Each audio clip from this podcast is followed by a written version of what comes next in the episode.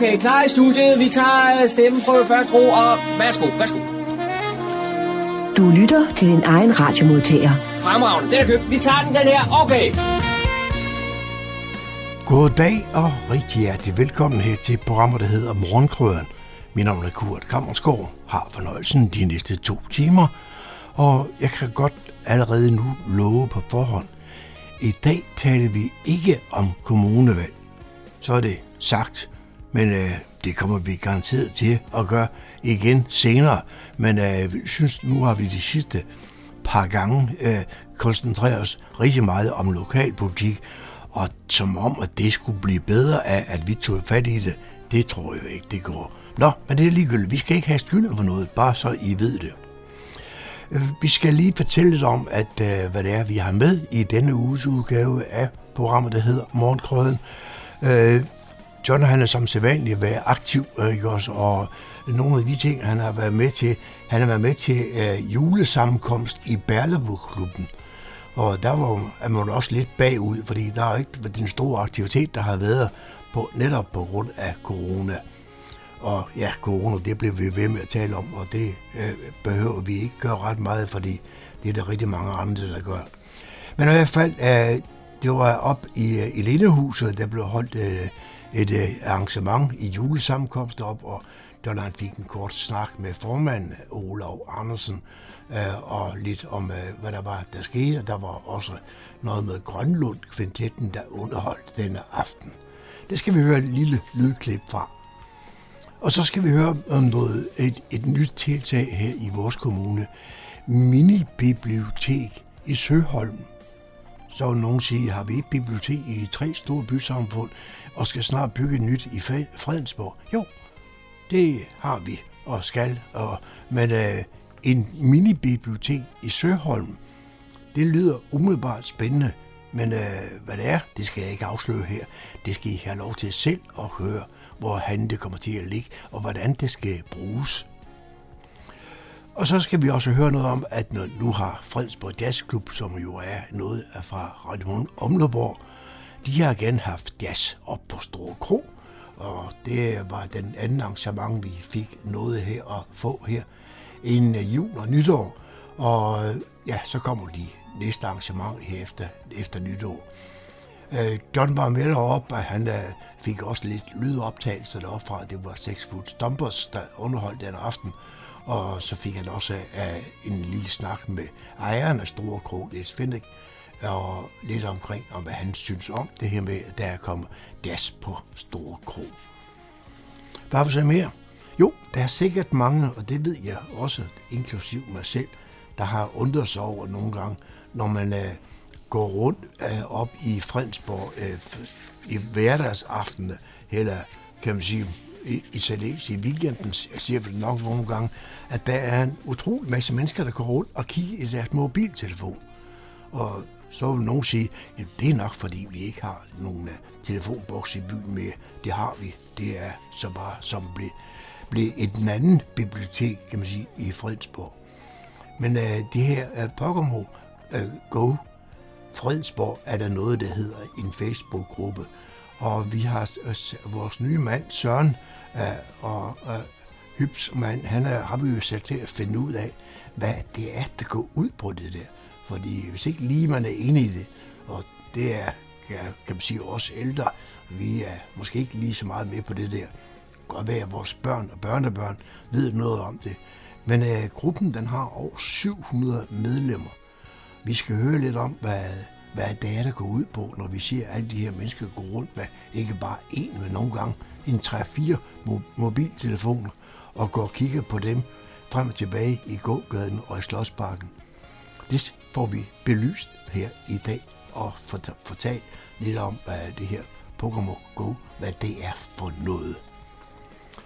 Og så skal vi også høre, at John øh, Marco har talt med Jeanette Andersen, der er nede fra Fredensborg øh, boghandel, og hun har lige haft øh, 25 års jubilæum, og der, i den forbindelse der fik John Marco en snak med hende lidt om, kan man sige, hvordan hun startede i, i boghandlen, og lidt om de tiltag, der har været øh, igennem øh, årene, fra, øh, kan man sige, det er blevet til postkontor for den gang, da på Blæsberg, han solgte det fra, ikke også, til det nu er en andelsbo, andelsboghave øh, i Fredsborg, fordi.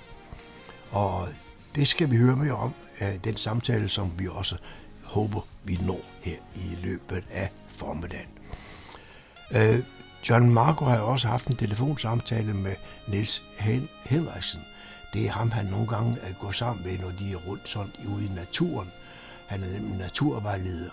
Han har modtaget øh, af Gribskov Kommunens store naturpris her for 2021. Så den samtale hører vi også lidt om, for hvordan det er det her med at være i, øh, i naturskole i, heroppe i Nordsjælland. Derudover så har Daniels rådet rundt på humleborg.dk for at finde nogle lokale nyheder. Dem kommer der også en par stykker af her i løbet af formiddagen. Men øh, rigtig god fornøjelse de næste to timer. Du lytter til Morgenkrydderen. I studiet er det Kurt Kammerskov. Efter lang tid uden aktiviteter har Berteburg-klubben netop afholdt sin julesammenkomst. Arrangementet blev afholdt i Lindehuset i Fredensborg torsdag den 11. november. Det er klubbens formand, Olav Andersen, der byder velkommen. Velkommen til en forhåbentlig hyggelig aften i Bertelborg-klubben, vores øh, julemiddag. Og I kommer nok ikke til at gå sultne herfra. Vi skal have flæskesteg, som der stod. Og så har vi valgt at lave nogle andre bryster også, fordi det er samme tilbehør. Og så skal I have æblekage til dessert. Og der er jo fri bar med, der er rosé, der er rødvin, der er øl og der er sodavand. Og så er der vand i haven, hvis I skal have mere. Men øh, jeg håber, vi får en hyggelig aften, og velkommen. Udover mad og drikke var der også musikalsk underholdning. Det er Grønlund kvartetten fra Roskilde, der underholder. Det er Grønlund kvartetten, der står heroppe. Og Grønlund, det er den yderste på fløjen der. Det er ham, der giver navn til orkestret. Vi spiller almindeligvis på plejecentre. Men øh, jeg tænker, det her, det kan gå. Men Ole han ringede jo til mig for nogle måneder siden og spurgte om jeg kunne skaffe lidt underholdning til i aften. For det er længe siden, I har været sammen til sådan et fint møde med spisning, ikke? Og det er jo klart, det er jo, Ole han har altid masser af gode idéer. Og det var en rigtig god idé at ringe til mig, fordi så kunne jeg jo tilbyde det her Grønlund kvartetten. Vi spiller sådan lidt blandet repertoire, og der vil helt sikkert være noget, I kan synge med på. Vi begynder allerede nu, fordi vi har rigeligt med numre. Så vi spiller lige, vi starter med et nummer, der hedder What a Wonderful World. Så. Og det er også lige så meget for, at vi lige kan høre, hvordan det virker, og I også kan fortælle os, om det er for højt, eller I ikke kan høre det. Det er jo ikke alle, der kan regulere lyden selv med høreapparater. Så øh, vi tager gerne imod nogle øh, input, hvis, det, hvis I synes, det bliver for voldsomt. Men vi, vi spiller nu. Om, om et øjeblik, så skal I op og, og spise det. Så skal vi op og hente mad. Så sætter vi os også ned og spiser med sammen med jer. Men what a wonderful world.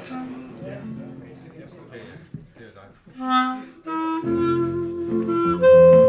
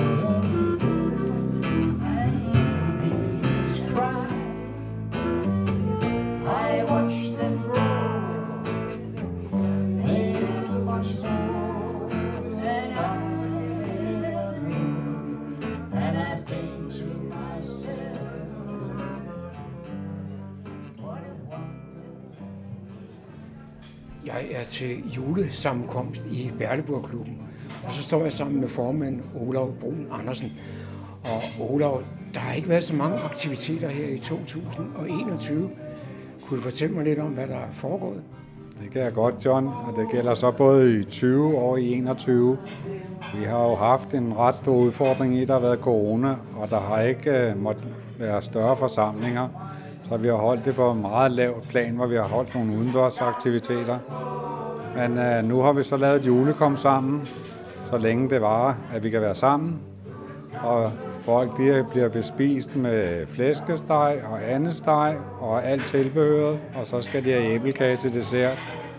Og så har Ole Holte, som også er, har en masse med jazz at gøre, han har hyret et øh, uh, firemandsorkester, og det er faktisk rigtig hyggeligt, og det er mange af dem er genganger og har været medlemmer i Berlebogklubben i rigtig mange år. Tidligere, når jeg har været til noget i Børnebogklubben, så synes jeg, der har været lidt større fremmøde. Det er også rigtigt, men der er faktisk nogle stykker, der har meldt fra på grund af sygdom, og nogen har også corona. Og så er der nogen, der også er bange for at møde op, fordi vi er, vi er 35, cirka 35, og de tør ikke på grund af det her corona, og smittetallet er stigende. Hvad er planerne for 2022? Ja, planerne for 2022, det er selvfølgelig, at vi skal til Skøttefest i Berleburg, som vi har været de sidste rigtig mange år. Men der har ikke været holdt noget i hverken 20 eller 21, så vi håber virkelig, at vi kan komme derned i 22 og være sammen med vores tyske venner, som vi plejer. Og så har vi noget arrangement. Øh, vi vil prøve at arrangere en sejltur på Esrum Sø og gå over og spise på Fenrikshus. Og så skulle vi gerne nå et øh, besøg på Fredensborg Slot også. Det er indtil videre det, vi har planlagt. Radio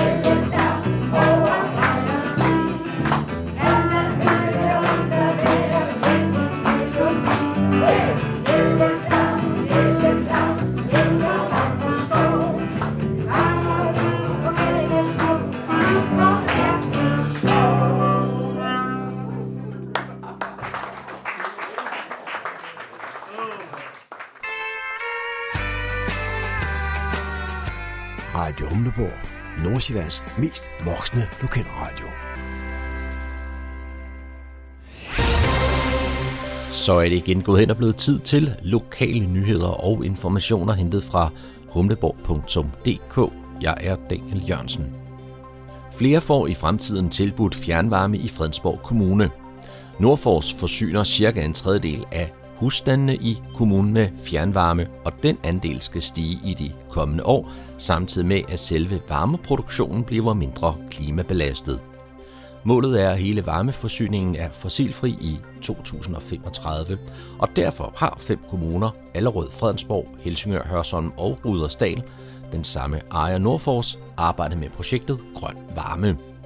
Som et af de første resultater af Grøn Varme-projektet har Nordfors udarbejdet en grovskitse over de områder af Fredensborg Kommune, hvor der er mulighed for at udvide fjernvarmenettet.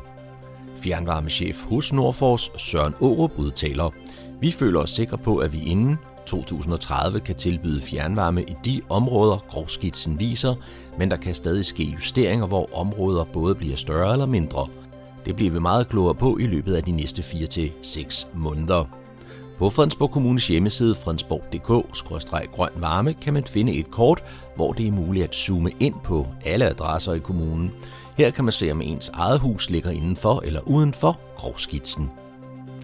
Region Hovedstaden har besluttet at nedlægge Fredensborgs to pop-up covid-vaccinationssteder uden tidsbestilling fra den 29. november. Da Region Hovedstaden har besluttet at nedlægge de to steder i kommunen, aflyses de arrangerede pop-up vaccinationer på Løstholm i Fredensborg samt Broengen i Kokkedal. De arrangerede og nu aflyste datoer for pop-up vaccinationer var den 30. november, men også den 7. december, 14. december og 21. december. Der henvises i stedet til vaccination på regionens vaccinationscentre, for eksempel i Hillerød. Der skal bestilles tid på www.vacciner.dk. Det er ikke kun i Fredensborg, at Region Hovedstaden nedlægger disse pop-up vaccinationssteder. Det gælder også andre steder i regionen, hvor der har været pop-up steder. Julen på Nivogårds malerisamling står i Ibs Bang Olsens tegn. Nisser var et af Ibs Bang Olsens mest yndede motiver. Han tegnede dem som illustrationer til både bøger, julekalendere og animationer, og for sin egen fornøjelses skyld. Hans værker er ofte befolket af trolde, lygtemænd, nisser og andre væsener, der i hans øjne har lige så stor berettigelse i naturen som os mennesker. Og han var overbevist om, at han selv en sommerdag i en alder af 21 år havde set en nisse et kort sekund siddende på en bjælke i en lade. Denne oplevelse har fulgt ham resten af livet og kom til at præge mange af hans tegninger. I december er der et væld af forskellige tilbud fra Nivogårds malerisamling. For eksempel er der torsdag den 9. december julekoncert med Fredensborg Slotskirkes pigekor. Koret optræder med skønne danske juleklassikere, engelske carols og lidt nyere arrangementer. Og de lokale spejdere, de vilde svaner, sælger økologiske juletræer på museets parkeringsplads. Og i hele december frem til jul kan voksne og børn i museets foyer klippe Ibsvang Olsen nisser til at hænge på museets juletræer eller tage dem med hjem. Der er også opgaveark, som børnene kan tage med og løse på deres opdagelse i Ipsvang Olsens fantasifulde univers. Fredensborg Kommune går 1. december i luften med en ny hjemmeside, oplevfredensborg.dk. Den nye hjemmeside bliver stedet, hvor man kan finde og markedsføre events og arrangementer, som har en bred almen interesse og har offentlig adgang med eller uden billet. Rent praktisk, så vil alle de arrangementer, man normalt taster ind og finder på kulturnavn.dk, blive vist i kommunens egen kulturkalender, hvor borgere, besøgende og turister nemt og hurtigt kan søge efter arrangementer ud fra kategorier og byområde. Oplevfredensborg.dk er stadig under opbygning og vil blive udviklet løbende. Man opfordres derfor til at indsende gode idéer og konstruktiv feedback til redaktionen på e-mailadresse kultur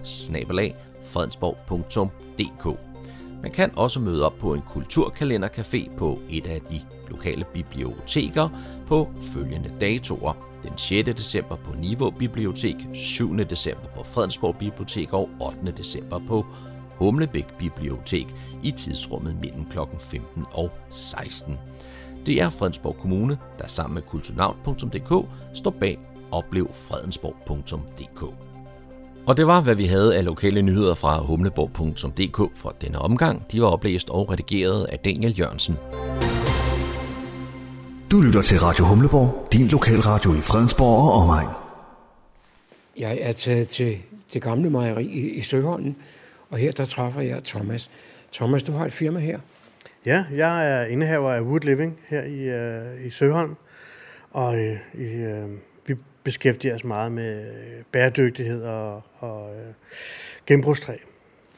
Men i dag, der sker der noget, noget helt specielt. Ja, i dag går vi lidt videre med genbrug. Vi går, tager skridtet videre og tager fat i bøger. Og i dag, der åbner vi et, det, der hedder et Little Free Library, eller Søholm Minibibliotek, som vi har valgt at kalde det, som vi indviger her i dag. Og hvad er meningen med det her bibliotek? Meningen er jo, at, at når man har bøger stående hjemme, som ikke bliver brugt, eller mangler nyt inspiration, så kan du komme herover og tage en bog, øh, og så kan man også stille ind i de gamle bøger, så andre kan få glæde af dem. Men hele bagtanken med det her, det er jo, at vi håber at få en del øh, børnebøger, så når børnefamilier kommer over med deres, med deres øh, børn, så tager de en snak om genbrug og bæredygtighed og det hele, så men helt fra start af med de nye generationer for, ja, hvad kan man ikke sige indpisket, men øh, for i hvert fald en, øh, inspireret dem til at tænke i de retninger. Nu er det jo klart, at en gut som dig interesserer sig for genbrug. Du lever jo af det. Men hvordan er interessen i befolkningen? Har, har, har du nogen idé om det? Der er forholdsvis stor interesse. Øh, Fredensborg Bibliotek har doneret ret mange bøger til os øh, til åbningen i dag, og har også givet håndslag på, at vi kan komme og hente flere, øh, hvis det ikke kommer til at løbe i sig selv det her. Nu tænker jeg generelt om, om genbrug. Og om generelt genbrug, jo, øh, der er stor interesse for det. Øh, og specielt det, der hedder gratis genbrug. Det med genbrug for at gøre en forskel, er der lidt stykke vej nu. Desværre. Men det er derfor nogen som os, vi må kæmpe en hård kamp for at, for at vende skuden. Så er jeg gået ud for at se det her mini-bibliotek. Øh, Men inden du skal fortælle mig, hvordan det er indrettet, så kan du måske fortælle mig, hvor ideen til det kommer fra. Ideen kommer fra, at i, øh, i sommer sidste år, der blev jeg en øh, forspurgt fra nogen, der hedder 2200 Godnathistorier, øh, som laver højtlæsning inde, på, på, inde i København i nogle af de hårde kvarterer. De ville gerne have mig til at lave nogle bogskabe, som de kunne bruge til at, at fremvise, eller så man kunne komme og hente bøger gratis. Og den vej begyndte jeg at komme ind og, og, og finde inspiration på internettet, og der fandt jeg over det her koncept, der hed Little Free Library. Og det lå i tankerne, og så i, i foråret var jeg ude hos øh, en øh, øh, datteren til en afdød arkitekt oppe i øh, Hørsholm, som havde et kæmpe bibliotek, hvor vi gerne må tage, fra os, øh, tage for os af bøger, øh, som alligevel skulle smides ud. Og så der har jeg fået de første bøger. Øh, så det er det hele, der startede ideen med det her. Men hvordan kan man finde på at hænge sådan et bogskab op her i, i Søholm? Det, for mig der er det noget, der foregår i de store byer, på de store veje. Det er jo øh, tiltænkt, at det er øh, meningen, at man skal komme herover med, med, med sine børn. Øh, og, og nysgerrige sjæle kan man komme ud. Der er jo mange, der, der, der cykler forbi herude. Der er mange, der kommer forbi herude. Øh, og så er det for at bringe lidt, øh, lidt opmærksomhed på Søholm, som har en spændende historie i sig selv. Hvordan er det her bogskab indrettet? Bogskabet er indrettet således, at vi har, vi har øh, et lille bit skab, hvor der er en lille notesbog i, hvor man godt kunne tænke sig, at, at give besøgende de laver en note. Det er krav om det ønske. Og så har vi ellers øh, nogle, øh, nogle, nogle skabe med hylder, hvor at der de forskellige bøger står. Vi har prøvet at sortere dem lidt i forhold til børnebøger og voksenbøger, men øh, det igen, det er en spæd start. Og så øh, har vi, vi har øh, plast, plastiklover i, øh, og så har min datter har været så flittig, at hun har dekoreret dem med, med, med tusser, så der er lidt sjove historier og lidt tegninger på, med læseheste og sådan noget. Så, og så på toppen af det har vi øh, noget øh, sedumtag, fordi det er jo hyggeligt med noget grønt tag. Øh, igen inspiration fra, da vi lavede de der bogskabe til 2200 granathistorier. Øh, og så ellers er hele skabet er lavet af genbrugstræ. Øh, selve skabene har jeg købt alle tre for, for, for, for en 50 eller 100 kroner selv, tror jeg. Så det er jo genbrug med genbrug, og det er bare godt. Du lytter til morgenkrydderen. Hej, mit navn er Søren Hybsmann. I dag vil jeg snakke lidt omkring uh, Pokémon Go i Fredensborg. Så med mig har jeg Miki Bøbjerg, som er administrator for Facebook-gruppen Pokémon Go Fredensborg. Han vil svare på nogle af de spørgsmål, jeg har til ham omkring Pokémon Go, og hvorfor det er så populært at spille i Fredensborg. Kan du kort forklare, hvad Pokémon er? Jamen, Pokémon er det her uh, franchise, som, uh, som Nintendo er hovedarrangør bagved, uh, og som blev oprettet tilbage i start 90'erne, og så er blevet en kæmpe succes på global plan. Kan du forklare, hvad Pokémon Go går ud på? Pokémon Go går ud på, at du skal fange alle de Pokémon, du kan se. Det går ud på, at du skal gå og spinde, gå og spinde det, der hedder Pokestops, hvor du får ting. Og det går ud på, at du skal overtage gyms, som er ting, hvor du kan sætte en Pokémon ind, og så skal du raide. Det vil sige, at du skal mødes med andre mennesker og, og slå en, en, en større Pokémon ned. Og så går det ud på, at man kan kæmpe mod hinanden, og man kan bytte med hinanden, og man kan... Og, og, og, og man ligesom kan gå og, og få, og få en masse venner og åbne og sende gaver til hinanden. Øh, og så går det ud på at mødes og være social. Har du fået noget positivt ud af at spille Pokémon Go? Ja, øh, jeg er blevet væsentligt mere social. Øh, jeg, har, jeg har tabt mig utrolig meget ved at gå og spille, øh, ved, netop ved at gå og spille Pokémon Go. Jeg tror, jeg har som minimum smidt 25-30 kilo, øh, bare ved at gå og spille Pokémon, øh, som har været et, et rigtig stort redskab for mig i forhold til, til mit vægttab, øh, og har været rigtig godt, et rigtig godt redskab for mig for at, for at netop at styrke mig øh, mere socialt, og har gjort, at jeg har udviklet mine sociale kompetencer mere, øh, mere end jeg, no, øh, jeg nogensinde har tur kunne forestille mig. Og det, og, det har, og det har givet, at jeg har, jeg har, har mødt en masse mennesker her i Fredensborg by, og har gået fra at kende ikke særlig mange i byen, til at kende rigtig mange i byen. Så det, det har givet mig utrolig meget på, på, på den personlige plan og på, og på den sunde plan, som, som jeg er evigt taknemmelig for, at, øh, det har, at det har hjulpet mig og har givet mig. Kan du forklare os, hvorfor at Fredensborg by er en uh, populær by at spille Pokémon Go i? Fredensborg by er en populær by at spille Pokémon Go i fordi vi har rigtig mange kulturelle ting. Øh, vi har rigtig vi har for eksempel slottet, vi har i byen, øh, og for eksempel hele byen, når du går rundt i hele byen, så er der de her plader rundt omkring i byen, øh, hvor man kan se, hvor der er skrevet de her kulturelle ting om, hvad, hvad der er sket i byen og alle de her ting.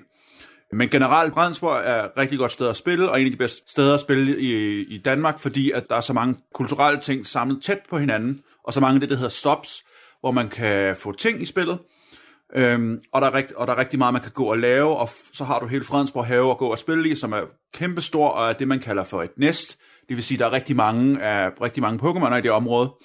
Øhm, og det samme er der i byen. Så der er rigtig meget, man kan gå og lave, og, man kan, og hvis man vil, kan man sagtens få en hel dag til at gå, bare ved at gå rundt og spille i Fredensborg by og i Slotthaven.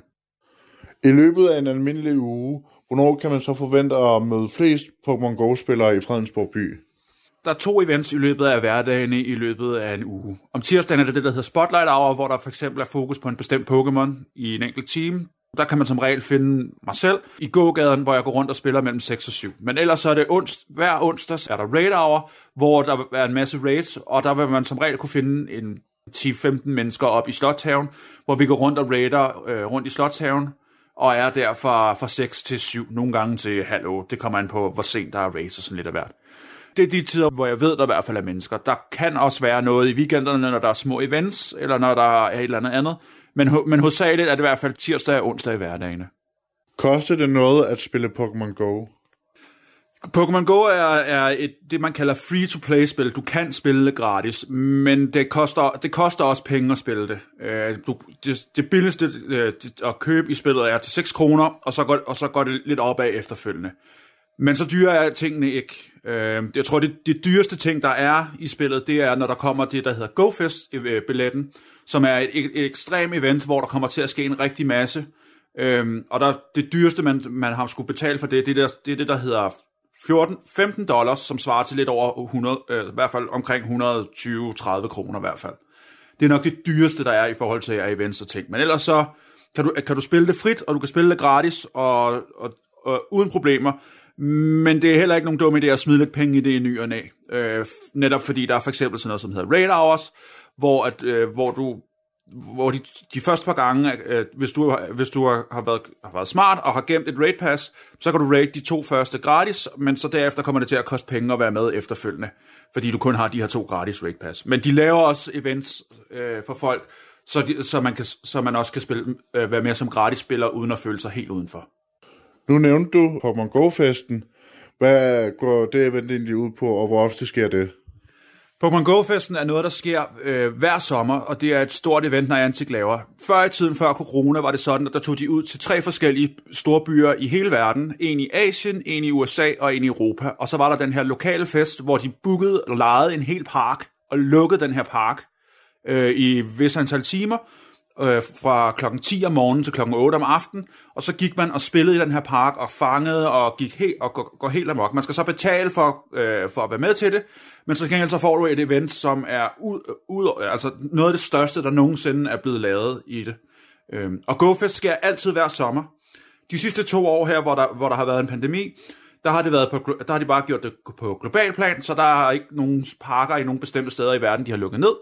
Så der har alle kunne være med øh, på, øh, på, øh, globalt, og det, har, og det, det løber som regel fra, fra 10 om, om, om formiddagen og frem til en 6-8 stykker om aftenen. Øhm, og der går man bare og hygger sig, mødes med en masse mennesker igen, ligesom til community-dage, og går og hygger sig og mødes, fanger en masse Pokémoner, øh, går og hygger sig, går, får, en får en god gåtur og får, og får kigget og alt de her ting. Øh, men GoFest er, er det største event, der er i, hele, i hele Pokémon Go-spillet, og det, det, og det er det event, alle folk i hele spillet går og ser frem til hvert år. Kan du forklare, hvad et Community Day event er? Community Day er det her event, som som regel sker i løbet af en weekend, øh, på et eller andet tidspunkt i løbet af en måned.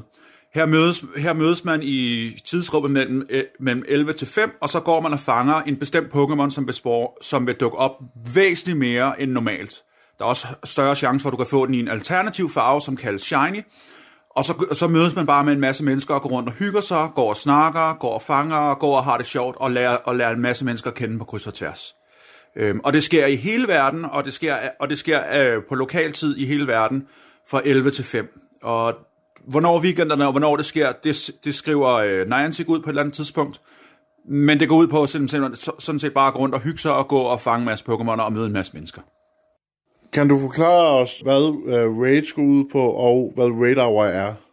Raids er det her, hvor at man, hvis, hvis man nu siger, at der er en, en eller anden kæmpe stor boss, der er forskellige former for raids. Der er et level 1 raid, som er forholdsvis nemt at tage alene. Så er der level 3 raid, hvor man kan tage det alene, men det er en god idé, hvis man tager det sammen med andre. Så er der et level 5 raid og et mega raid. Level 5 og mega raids er raids, du ikke kan tage alene, og der skal du mødes med andre mennesker, eller aftale med andre mennesker for at kunne tage dem, fordi de netop er for svære at klare alene.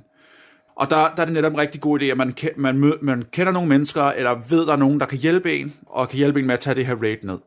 Radar er det her mini-events, øh, som er hver onsdag aften, hvor at der er en bestemt, Pokémon, bestemt Pokémon, som er i level 5 raid på, på det tidspunkt, som vil dukke op på alle dem, der hedder gyms, for det er der, man kan raide.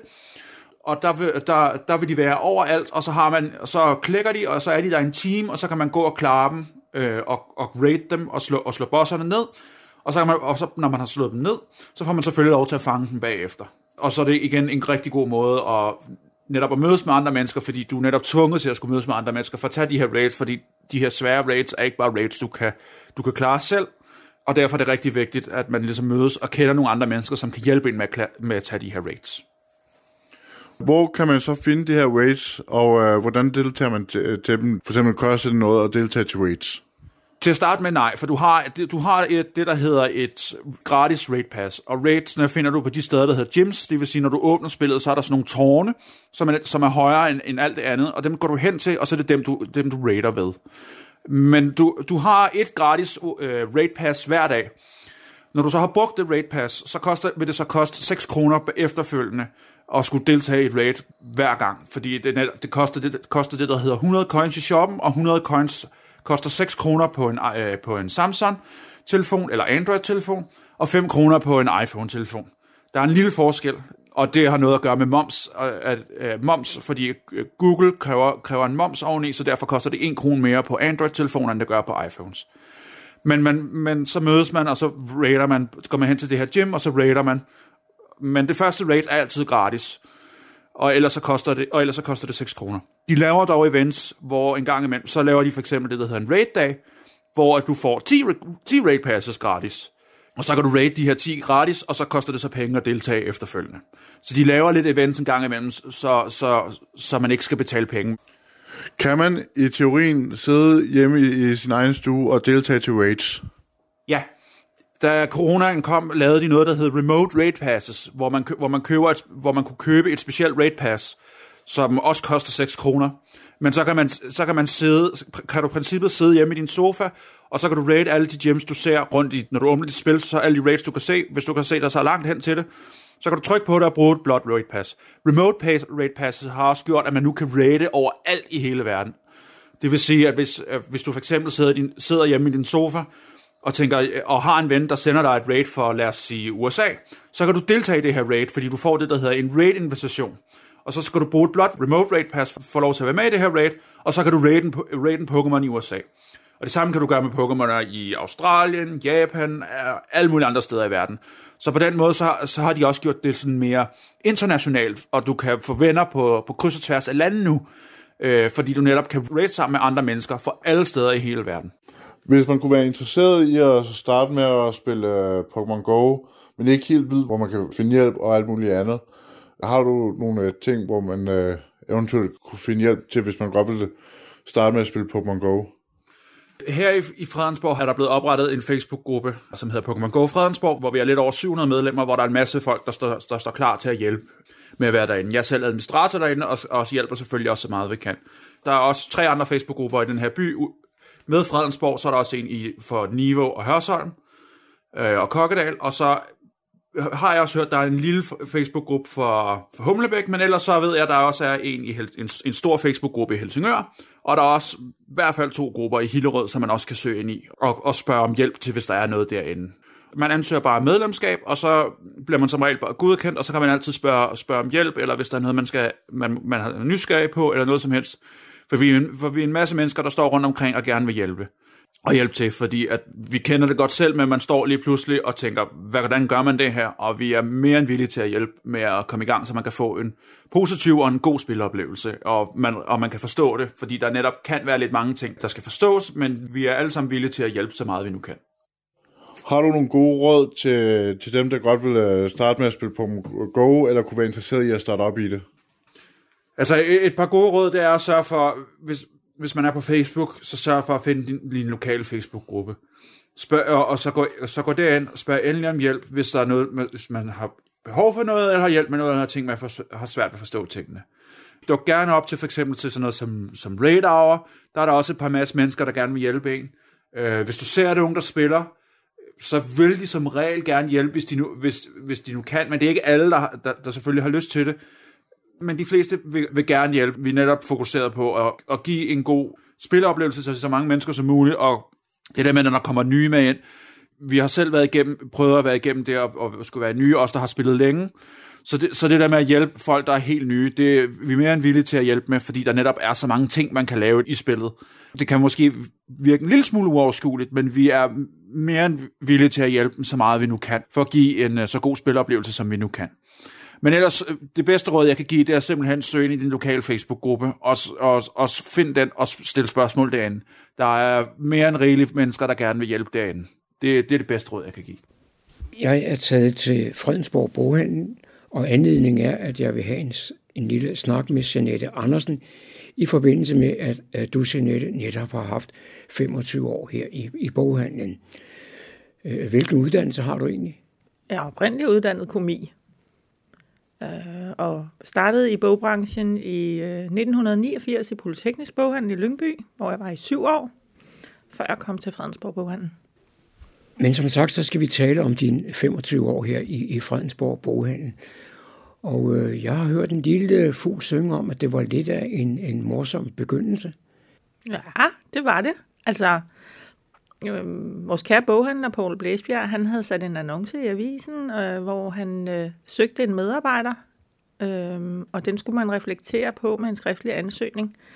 Og det synes jeg ikke, jeg havde tid til at vente på, så jeg øh, henvendte mig i butikken, og Paul havde fri. Og så bad jeg om at få hans telefonnummer, så jeg kunne komme til at snakke med ham. Jeg ville jo gerne have det her job.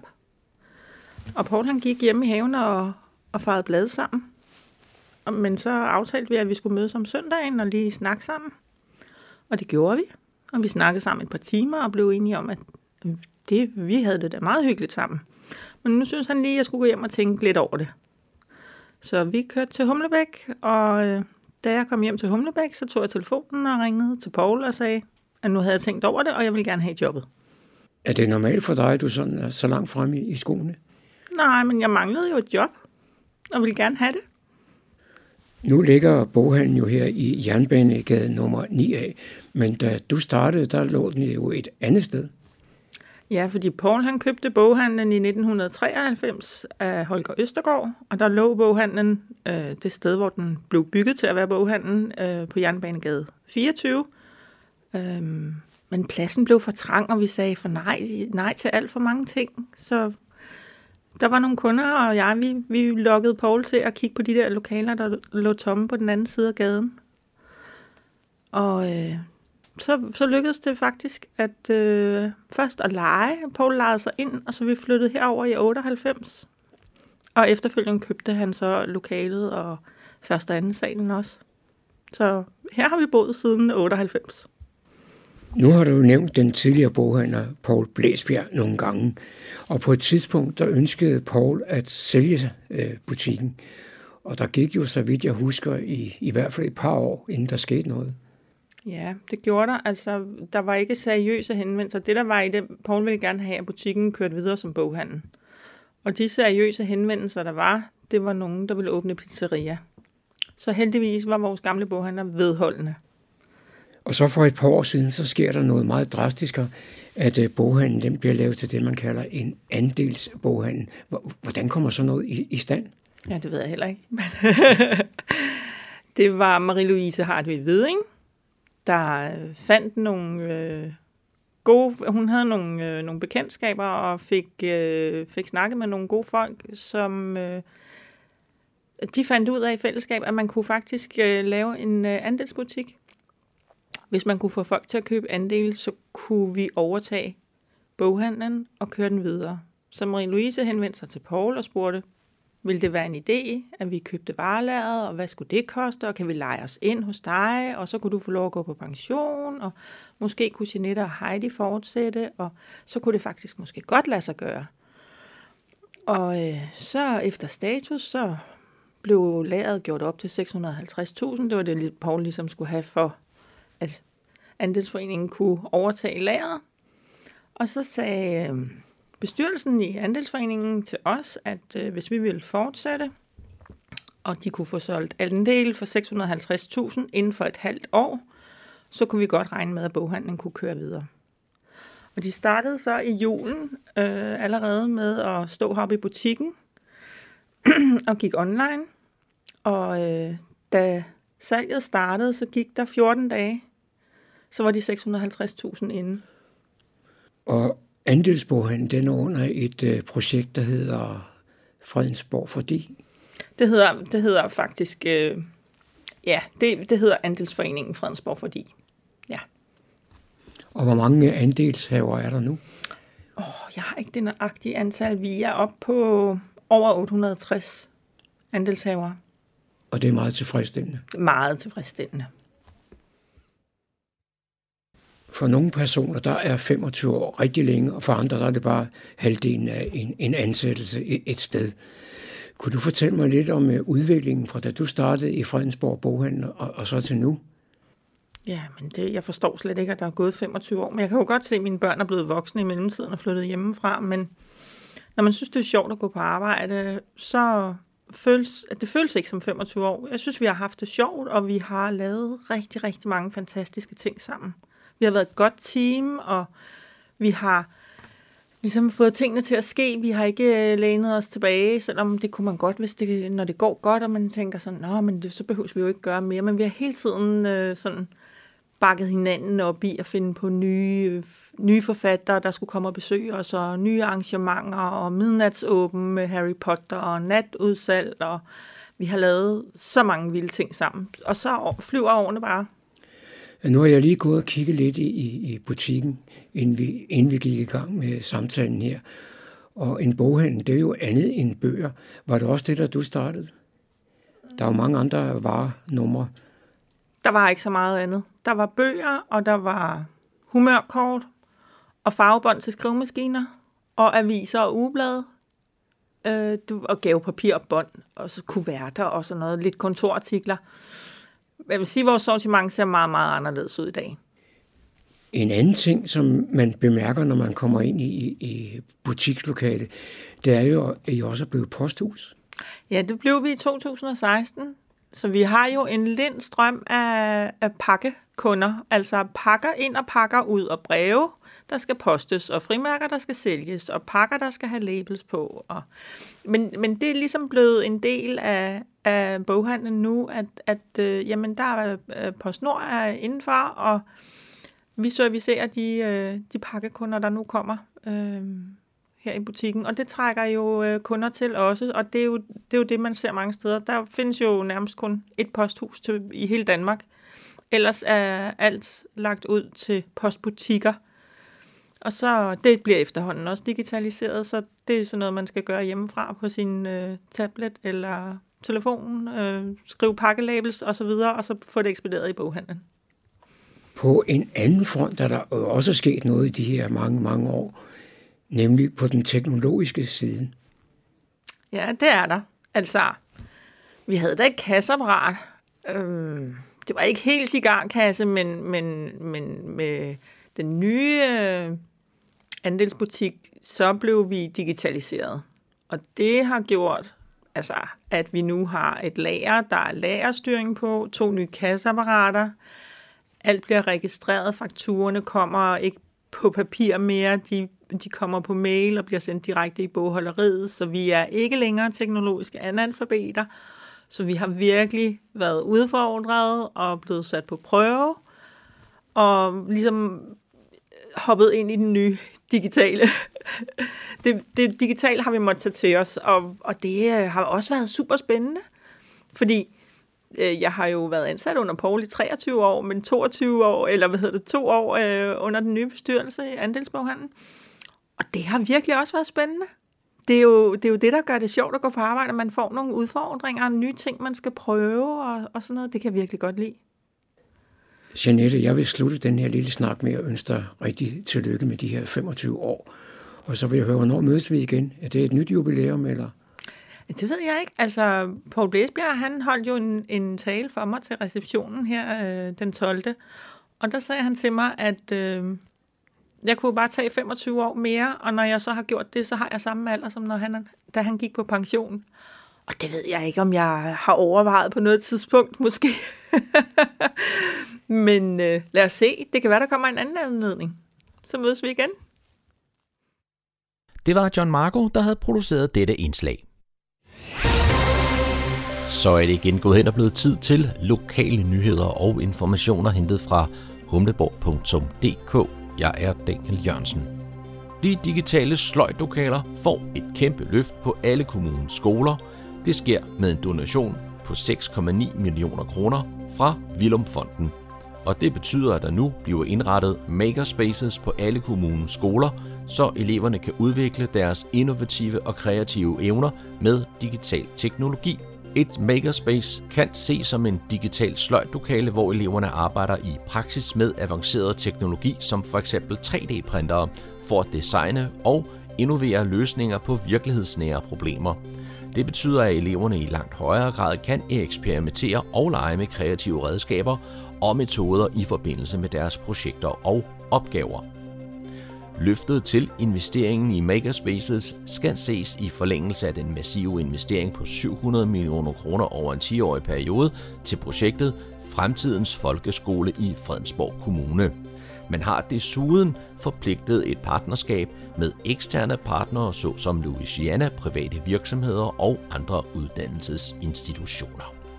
Gang i Fredensborgs film Uro har vundet guld ved The True Award, der er Danmarks reklamefilmpris, der hylder årets bedste danske reklamefilm, som er blevet vist på tv, i biografen eller digitalt.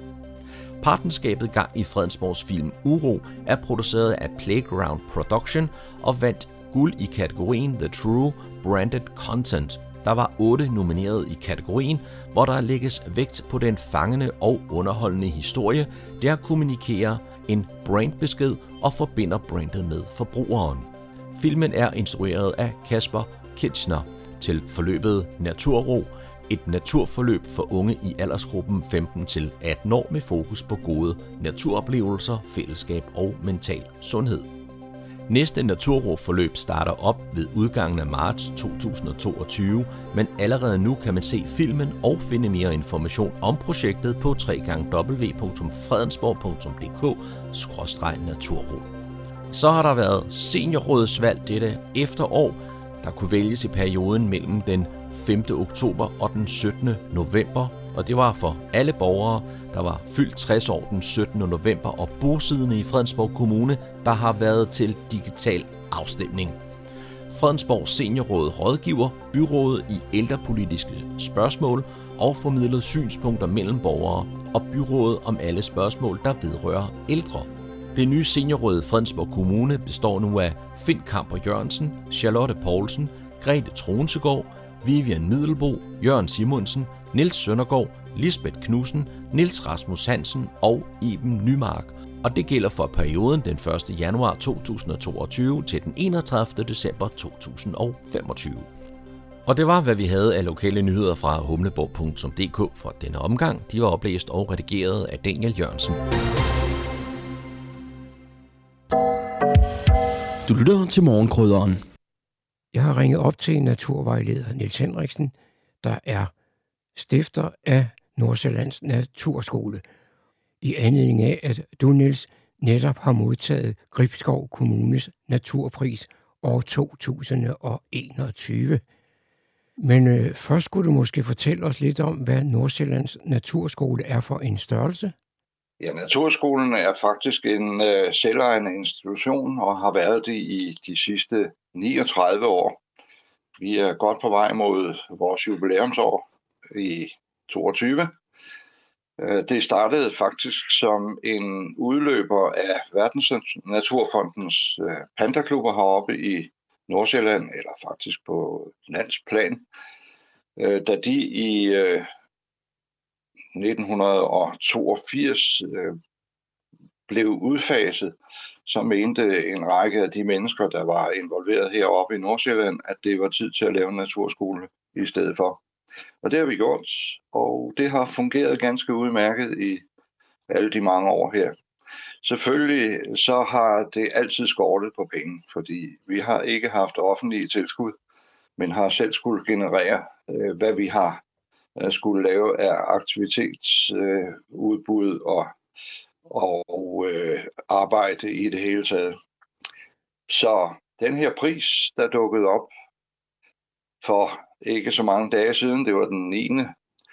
november, den øh, faldt selvfølgelig på et ganske tørt sted og skal anvendes til øh, vores arbejde med børn og unge heroppe.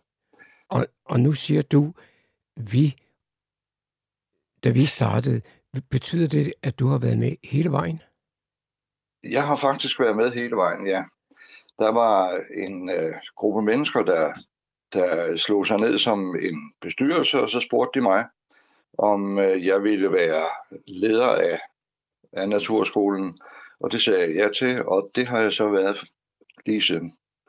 Der har selvfølgelig været perioder, hvor jeg har måttet gøre noget andet. Jeg har uddannet mig på forskellige vis. Jeg har øh, taget forskellige jobs, som øh, jeg synes har været ganske spændende. Det har alt sammen været inden for øh, skoleverdenen og, og øh, pædagogikken, så det øh, det har været fint, men det har selvfølgelig også betydet, at, øh, at øh, naturskolen ikke kunne svinges op til et eller andet stort øh, niveau, hvor vi havde bygninger øh, og folk ansat osv.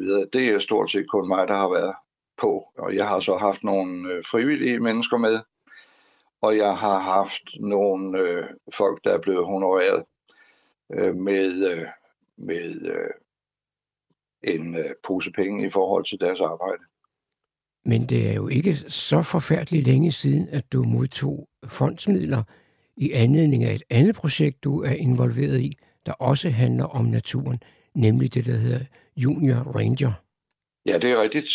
Vi øh, fik penge fra øh, de øh, sjællandske medier, og det var en pose på 20.000 kroner, og det er også en, en ganske fin pris at få. Den går specifikt til vores junior ranger, som er børn imellem 11 og 13 år, der skal lære om øh, biodiversitet, om øh, FN's øh, verdensmål og ikke mindst at blive gode, stærke formidlere selv. Og det kan man selvfølgelig sige, hvordan kan man gøre børn i den alder til gode formidlere? Jo, det kan man faktisk ved, at de får nogle små opgaver, som de går tilbage til deres respektive klasser og måske til deres børnehaver i området og, og delagtiggøre deres øh, kammerater eller øh, småsøskende med. Nu, nu, nu siger du børnehaver. Hvor, hvor gamle er de yngste? Uh, de yngste er 11, og de øh, ældste er, er 13. Altså de ligger der i, i det spænd. Men øh, de kan jo sagtens gå tilbage og, og fortælle. Børnehaverne er jo meget ofte knyttet i dag til øh, skolerne omkring. Øh, så øh, det, er, det er en ret øh, lille sag at få lov til at gå over og fortælle, hvordan man finder dyr, hvordan, øh, hvad det er for nogle dyr i det hele taget.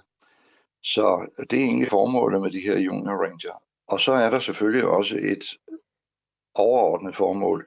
Det er, at vi på længere sigt får dem øh, sat i sving med at øh, arbejde øh, og hjælpe i forbindelse med øh, aktiviteter i, nord, øh, i Kongernes øh, Nordsjælland, altså Nationalparken heroppe. Det er lige før, du tager ordene ud af munden på mig. Nu sagde du Kongernes Nordsjælland, og jeg ved, det er du også meget, meget engageret i, blandt andet i det, der hedder Pilgrimsruten. Kunne du fortælle en lille smule om den? Ja, det kan jeg godt. Den øh, opstod som idé for en 7-8 øh, år siden, og øh, sammen med et øh, par andre mennesker heroppe, gode mennesker, så øh, startede jeg en proces, øh, proces op, der øh, ligesom skulle øh, lave øh, ruteforløbene, altså lægge ruteforløbene hen over øh, Nordsjælland. Det hele starter i øh, Esrum, nede ved Esrum Kloster, og så gik vi øh, hele vejen over mod Vorum, som blev den første destination. Der ligger en, en kirke, og øh, præsten der øh, er også engageret i det. Det næste var, at vi skulle videre til øh, Annisse, hvor der ligeledes ligger en kirke, og præsten der er involveret.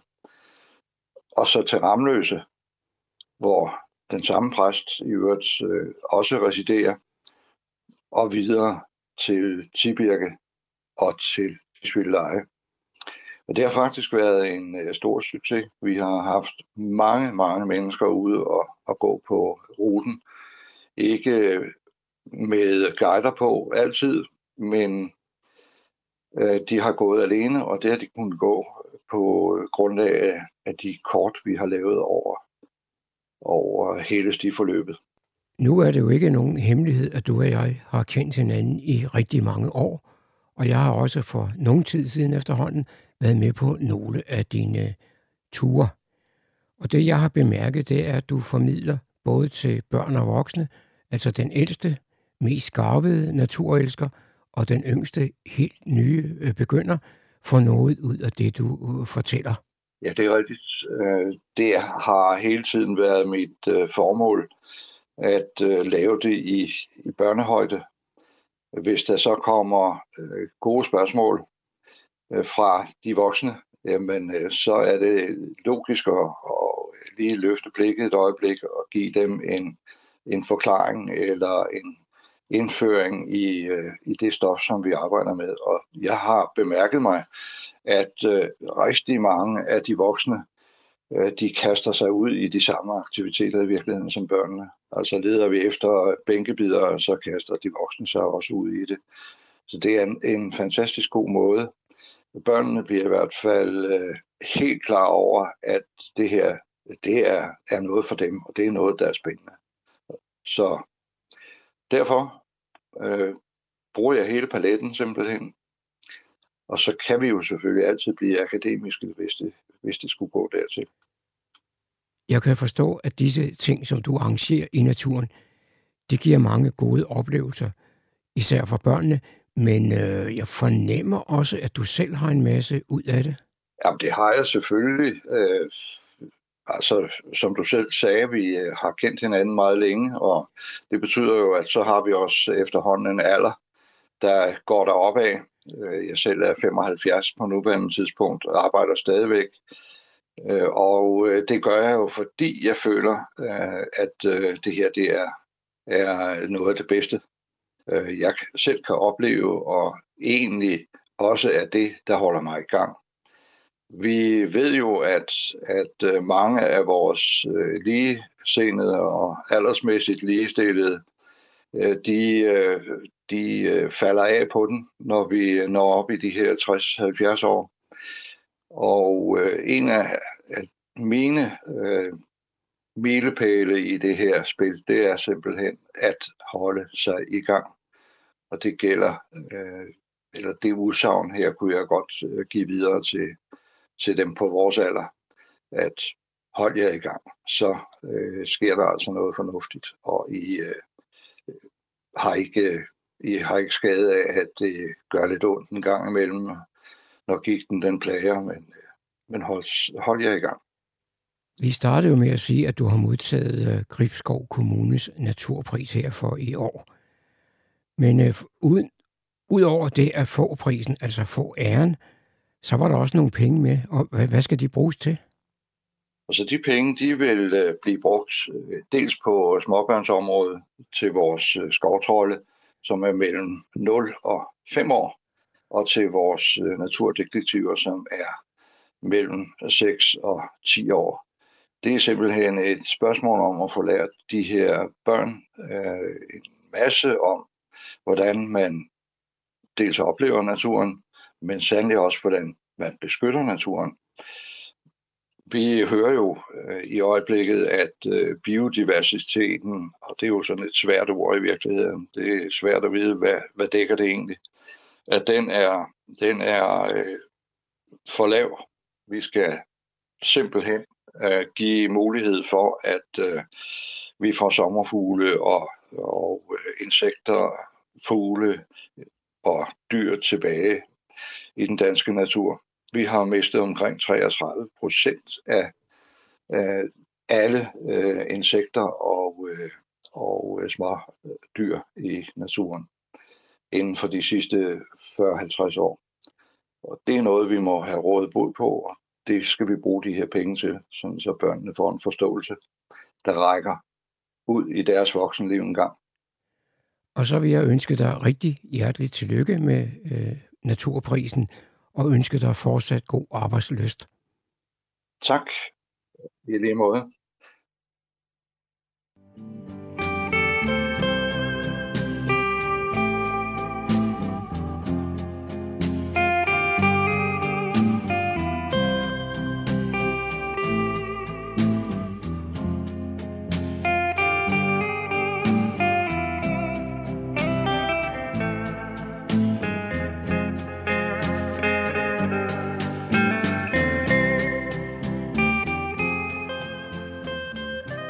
Toner fortæller os, at vi er nået til afslutningen på denne uges udgave af programmet, der hedder Morgenkrøden.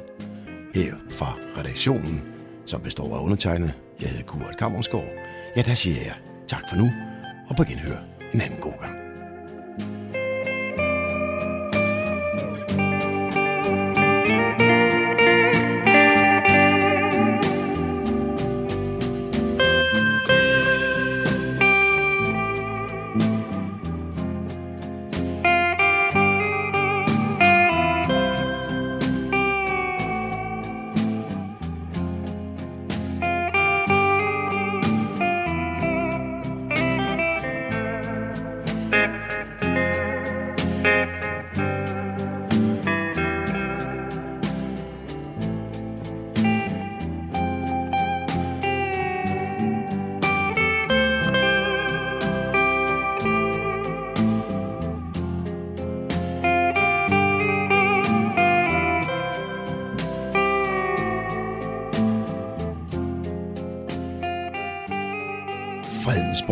Lokalradio.